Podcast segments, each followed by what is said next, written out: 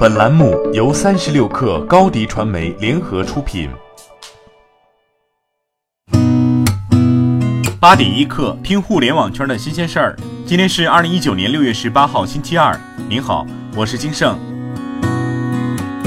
界面援引消息人士称，滴滴将在 App 中接入第三方出行服务商，尝试做聚合平台。目前，滴滴已经和秒走打车等多家出行服务商完成谈判，聚合模式入口将在成都等城市开始。知情人士透露，今后滴滴将陆续接入更多第三方出行服务商，滴滴向第三方抽取的佣金每单最低为百分之十。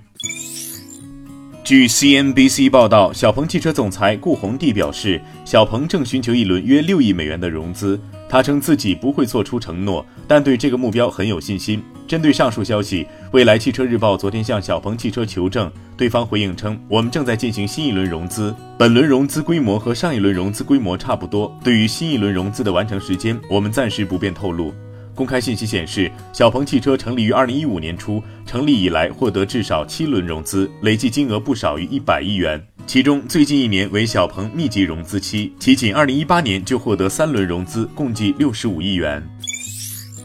快手昨天宣布，快手平台已与拼多多、京东等购物平台打通，加上此前的淘宝、天猫等电商平台，目前快手与几大主流电商平台全部建立了合作。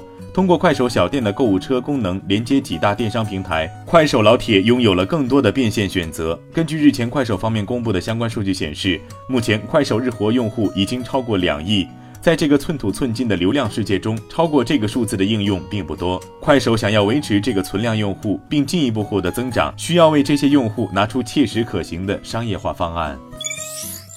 今日头条将推出联合制片人计划，主要针对短节目内容招募，拿出价值十亿元的流量，对联合制片人进行商业化的支持。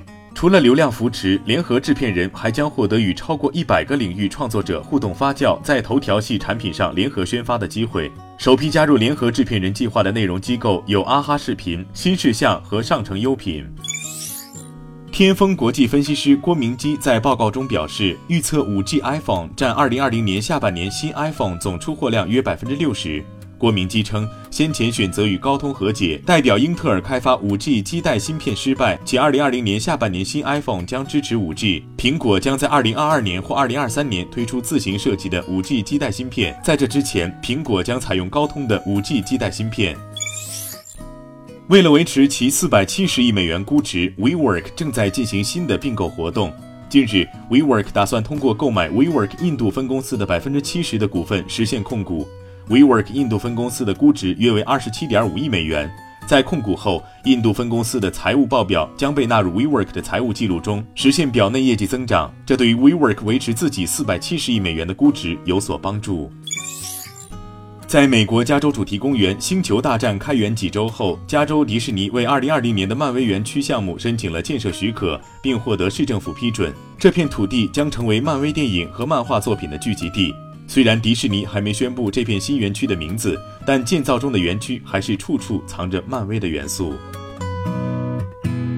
八点一刻，今日言论：苹果 CEO 库克在斯坦福大学的毕业演讲中警告说。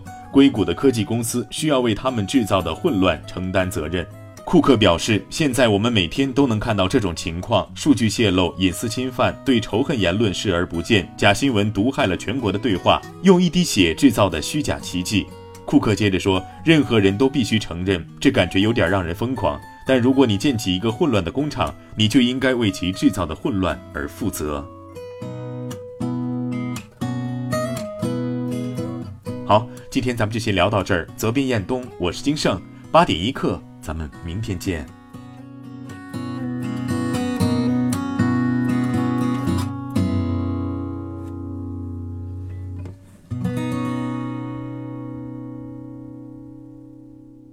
欢迎加入三十六氪官方社群，添加微信 baby 三十六氪 b a b y 三六 k r，获取独家商业资讯，听大咖讲风口，聊创业。和上万课友一起交流学习。